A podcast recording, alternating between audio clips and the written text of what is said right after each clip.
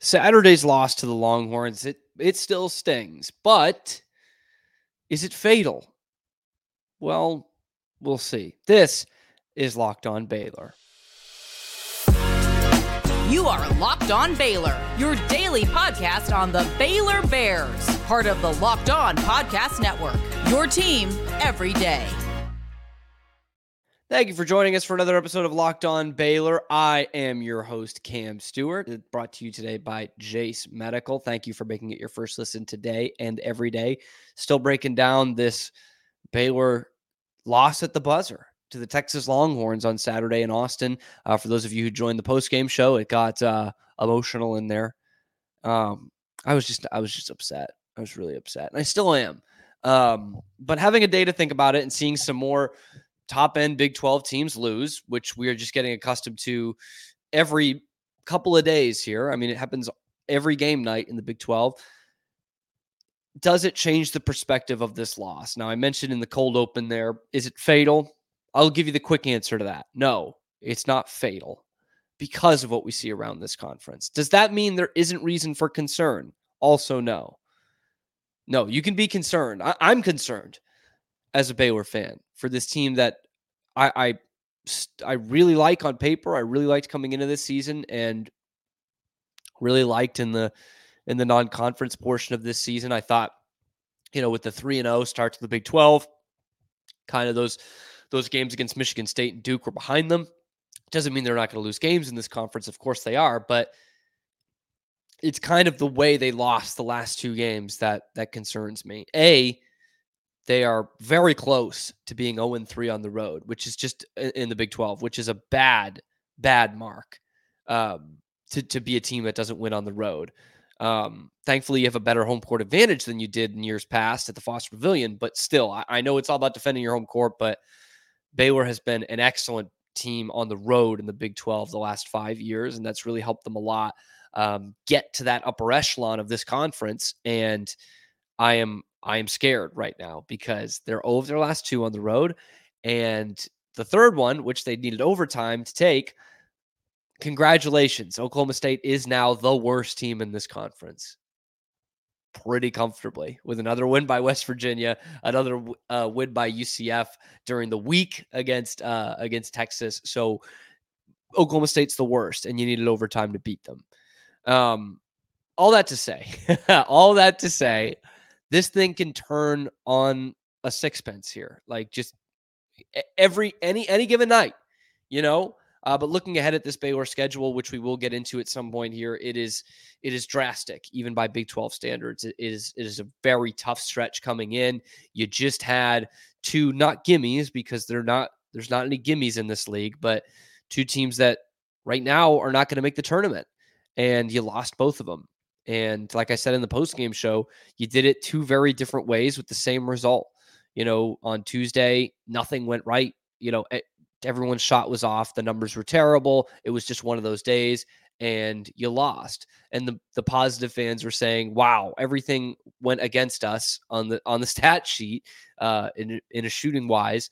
Like no, no shots were going down and they still needed overtime and it was still only four points. Like, are we really that good? And then things do go your way on Saturday. You shoot 80% from the free throw line rather than 47%. You're shooting you end up out shooting Texas from 3, which started 9 they started 9 of 11 and you still lost. And of course, what we look at at the end of it was eight and a half last eight and a half minutes of the game, eight minutes of the game or so. Um, Baylor had one field goal, and it came with five seconds left. And Scott Drew was asked about this after the game, and I'm not sure what to make of the answer, so to speak. Uh, well, normally at the end of the game, it's a lot of free throws. So I know we got to the line, which those that's good offensive possessions.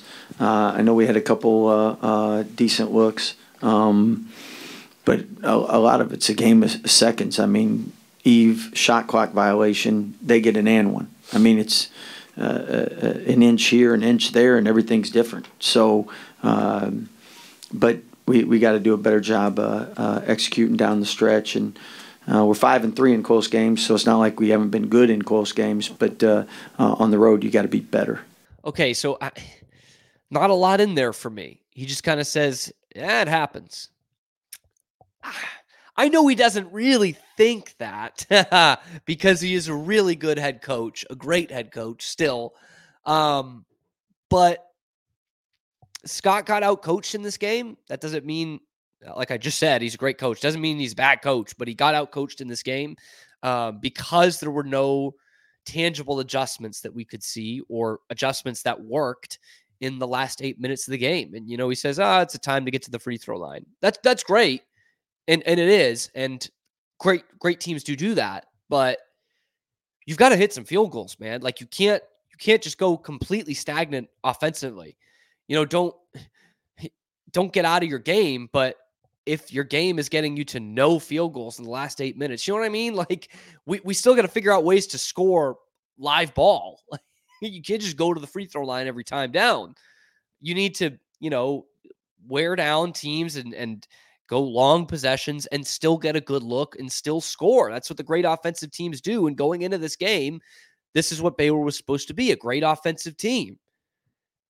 But the last two games, you know, they have a, a, one of the most horrid shooting performances I've ever seen on Tuesday, and of course, it's much better on Saturday. But if you don't hit a field goal in the last eight minutes, that doesn't mean s man. That doesn't mean anything if you don't hit a field. If you hit one field goal in the last eight minutes and lose the game. And now we'll be saying, oh, well, they only hit one field goal in the last eight minutes. They still only lost by two at the buzzer. No, no. At some point, it's got to get fixed. You know, it's January 22nd that I'm talking to you guys about this. At some point, it's got to get fixed. At some point, we got to iron all these things out. Scott Drew said last week, you know, it was when, when the turnover numbers were going down. He said this after the Cincinnati game um, that it was because these guys were finally getting, you know, a lot of minutes together. It was a new team coming into this year, and you know, they're facing good competition and getting a lot of reps together as a result. Well, I don't think we can use that excuse anymore. I thought it was not the best one on January 13th. Um, it's it's worse after January 20th. Um, so I, I got to see the cohesion turn into points. Really, is is what we need to look at there. And um, the end of game, I I don't. I I, I just I I there's no acceptable answer for letting a guy go coast to coast. And and Scott didn't try to give one to be fair. Um, he's not making excuses. Um, he said, in fact, he said I should have called a timeout at the end of regulation. If you see the video that Texas put out, it very much looks like he's doing that. By the way, um, I, I don't know if it's a situation where Texas had already inbounded the ball. I think the UT creative team was uh, making certain that you couldn't see him calling for timeout before they inbounded the ball. Um, so I don't know if he did or not, but you can see at the beginning of the video when they're inbounding the ball, he's he's doing the T with his hands, and no one's looking at him. And it probably would have been for the best. I mean, hindsight is 2020 to to call a timeout there. I wasn't I wasn't mad that he didn't at the time because you know you you say you argue for calling a timeout because it gets your defense set up. But on the other end, you give the other guys a chance to get on the clipboard and draw out a play. Um, so yeah, hindsight's 2020. Do I wish he would have called a timeout now? Sure. You know, because it was so unsettled. And you even see the video of Jalen Bridges hitting the three that Baylor put out. It follows him after, and or or sorry, it wasn't Baylor, it was one of the local guys. Uh, put that out, and he's just kind of like, yeah, you know, strutting down the court afterwards. And here comes Tyrese Hunter coast to coast. So, yeah, I mean, a, a timeout probably would have been good, but by that same token, Rodney Terry gets another clipboard session with his team. So, um, I'm actually not as mad about that as I was about him, Scott, not calling the timeout at the end of regulation against Kansas State. We're going to hear more from Scott in the second segment.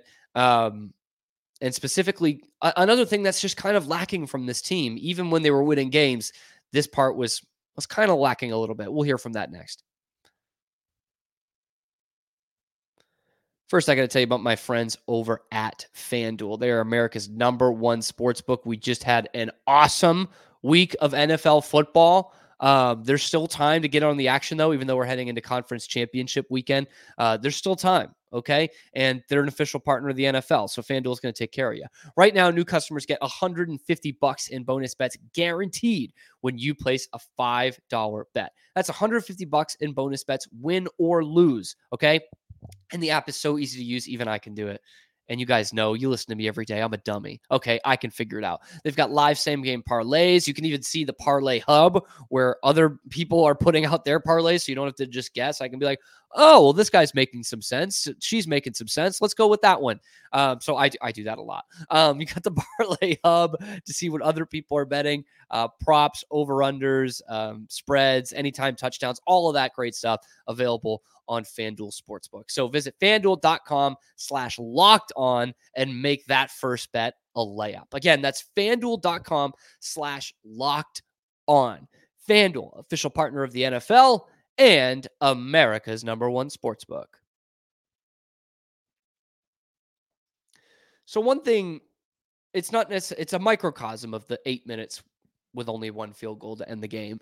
But the, the bigger picture, I should say, is that Baylor has not had that killer instinct in these games, which they did in, in 2020, they did in 2021, they did in 2022, once or twice last year. Adam Flagler at TCU comes to mind when he scored like 18 straight points or something. But other than that, Baylor does not Baylor does not have an alpha and hasn't for the better part of two seasons now. And I, I tweeted it out during the game. Five minutes left, tie game. Both teams had a chance to pull away, but more recently, Baylor had a chance to pull away and did not. So, who is going to step up? Who is going to be the guy? Who is who is going to?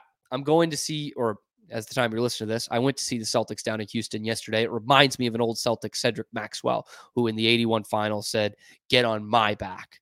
I'm going to take us there. He was on a team with Larry Bird, Kevin McHale, Robert Parish, all these Hall of Famers. And he said, Get on my back. I've got us. And he was the MVP of the series. Baylor's got all this talent out there. Who is going to be the guy that says, Get on my back, guys? I've got us. I am taking us to this win. We have played better than them. We are the better team than them. We have gotten the looks that we want. We're holding them to the looks that they don't want.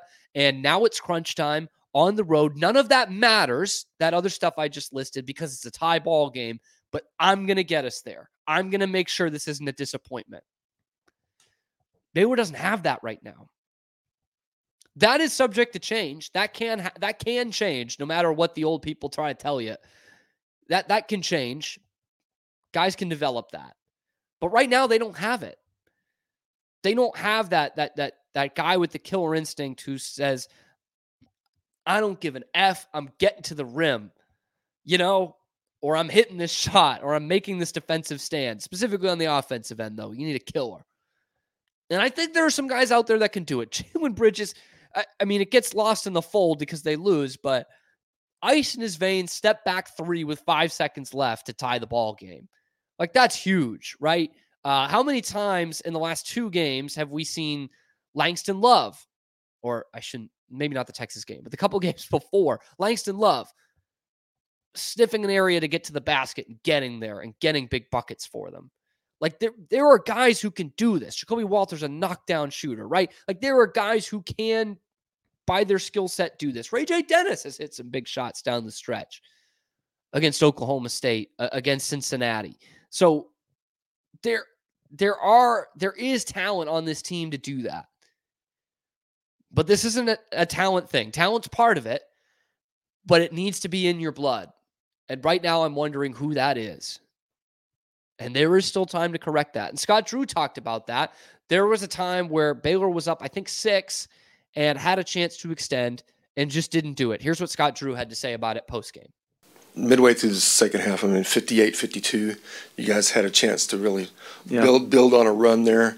Had a couple of shots down low uh, that were one was blocked, one was missed at, at the rim, and then Texas got a little momentum back from that. I mean, I know in a game that comes down to inches, like you were talking about, that seemed like a really important part of the game. Actually, we talked about that in the locker room, and I mean that's that's the difference between uh, uh, championship veteran teams. I mean, when you get a shot to extend the lead, you got to, and uh, um, we wasted those opportunities, and um, I think in in in essence, that's a lot of college basketball because nowadays you don't have guys that have played together three, four years. They don't know exactly what the coach wants. They don't know what they're used to. Like, um, and it's everybody learning on the fly. And the only way you learn is in these games. And um, sometimes you learn uh, when you when you get your finger burned on the on the stove. Exactly. They need that. I mean, and it's comforting that the coach realizes that, but uncomfortable in the fact that he has to say that on on January 20th. Um, and I know there w- he, he mentions it kind of backhandedly there of not having guys who play together for a few years. And I know this is a, a case amongst the fans. It's not the overwhelming majority of the fan base, but fans who are saying Baylor was a lot more successful before they had one and dones. And it's this, it's this, it's not a bad argument. It's not a bad argument. It might be a little hollow, but it's not a bad argument. Now you're toeing the line of, well, then should Baylor not go after the best talent in the country? Should Baylor fall behind recruiting wise because it worked a little bit better that they had guys who played a couple years together? Maybe, maybe you say that. Maybe you say, Cam, well, they won a national championship without any one and dones. So, yeah, it is worth it okay, I, I don't know. I, I don't mind Baylor going after the best talent. Um, we have seen teams that have done, you know, three one and dones on the same team and, and win national championships. So it, it, it's it can happen, right?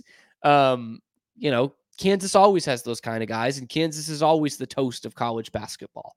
So um, it, it's it can it can still work, but I understand why people are saying you know, since we got these one and done guys in here the last three seasons, it has not been the same Baylor team. We haven't gone past the second round.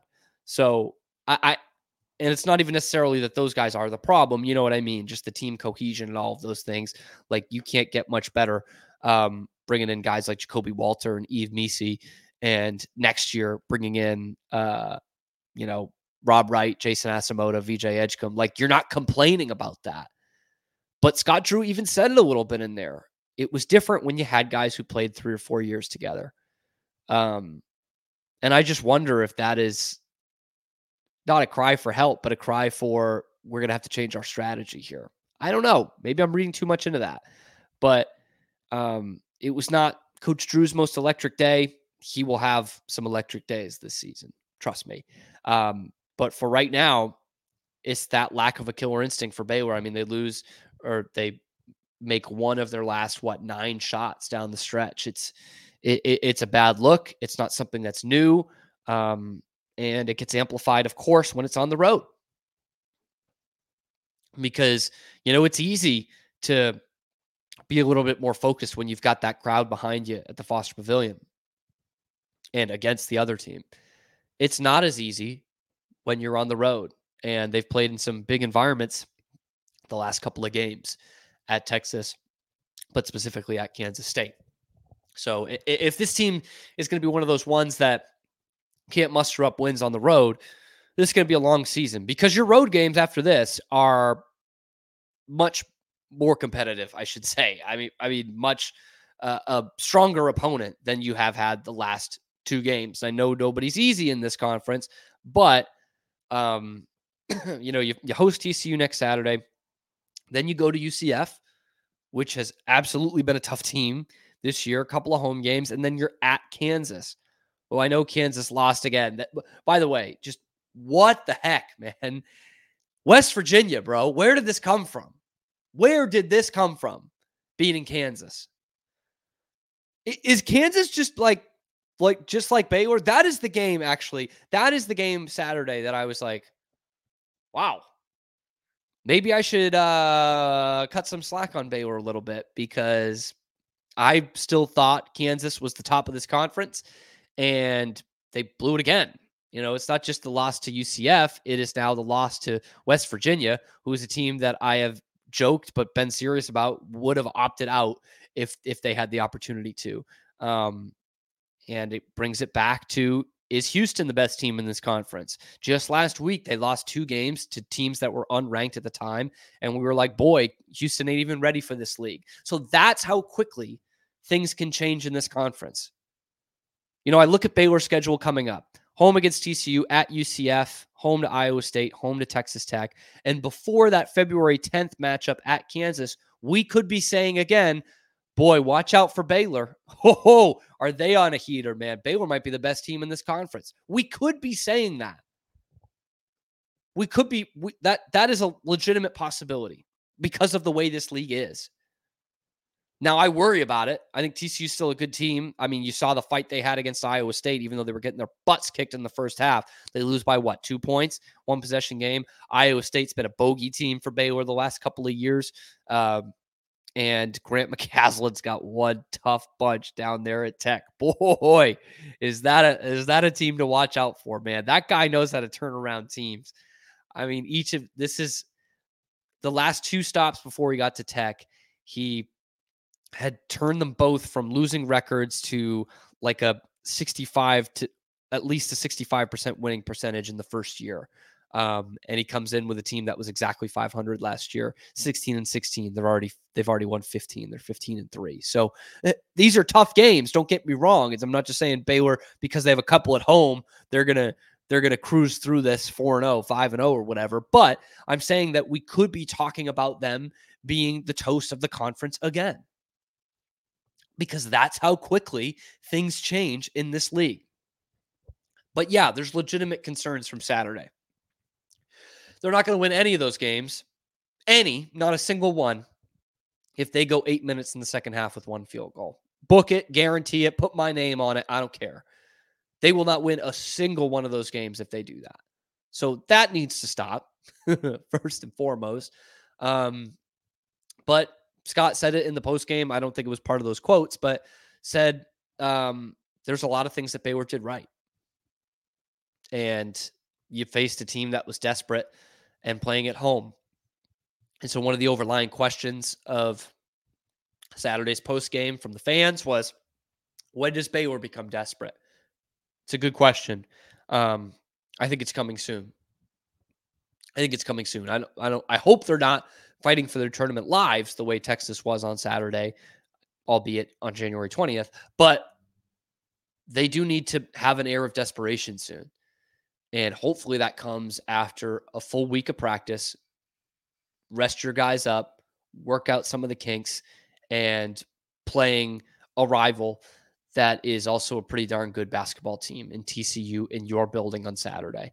Um, hopefully that's the case that they turn that around and and that becomes uh, the the watershed moment for them, so to speak. We got women to talk about coming up after this.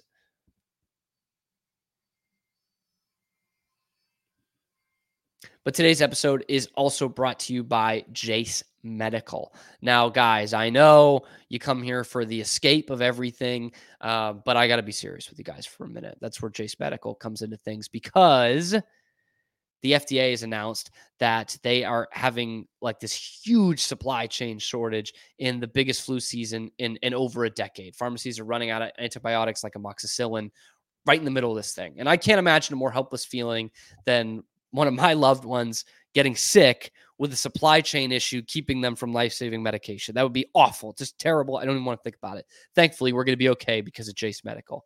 The Jase case is a pack of five different antibiotics to treat a long list of bacterial illnesses, including UTIs, respiratory infections, sinusitis, among others. This stuff could happen to any one of us. So visit jasemedical.com and complete your physician encounter. It'll be reviewed by a board certified physician, and your medications will be dispensed by a licensed pharmacy at a fraction of that regular cost. It has never been more important to be prepared than today. Go to jasemedical.com and use offer code locked on to get $20 off that first order. That's Jase, J A S E, medical.com and use the offer code locked on, L O C K E D O N, to get $20 off that first order.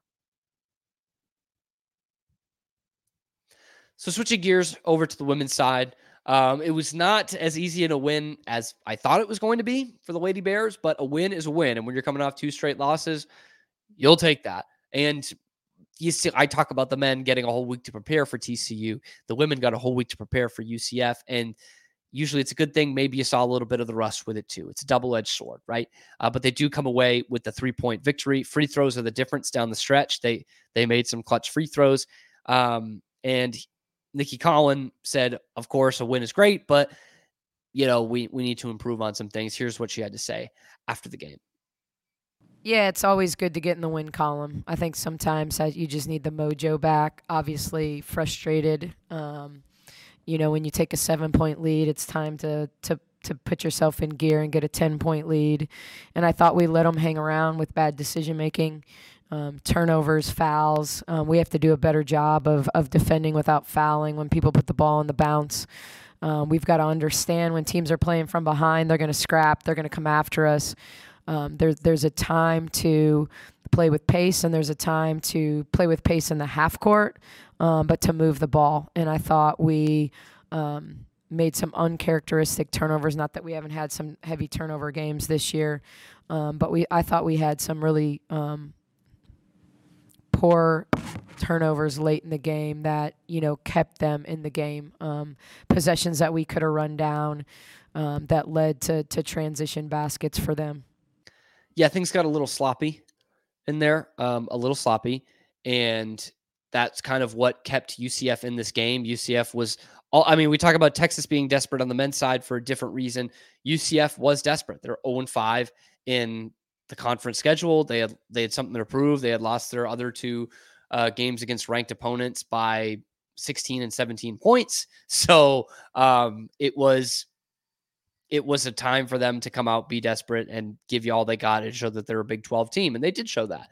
But Baylor comes away with the win. Still some things to work on. I kept it brief with the ladies today um, because I'm going to give some more tomorrow because they got a big game tonight uh, against number seven Kansas State, who d- did not have to play in the middle of the week. They did play on Saturday. They did not have to play TCU. Um, this is a show me game. If you're the Baylor Lady Bears, a Final Four team like we think they are, uh, still kind of getting back into the groove of things. And Nicki Collen kind of mentioned it in that answer a few minutes ago um, of getting everyone's best shot. I don't know that these girls are are really used to that yet because you know underlying circumstances, but they didn't get everyone's best shot last year. They the, the opponents didn't think of Baylor the way they did three or four years ago, but now they do again. And you're going to get everyone's best shot, and you've got to show up in these big ranked games, especially at home. And that's what you've got tonight against Kansas State. We're going to break down more of that game tomorrow. Be sure to like and subscribe. Leave a comment down beneath. How do you feel about both of these teams? Uh, how do you feel about the ladies going up against tonight? What do you need to see from the men next week to make you feel more confident about this team going forward? Thank you for making it your first listen today and every day. We'll be back tomorrow with more Locked on Baylor.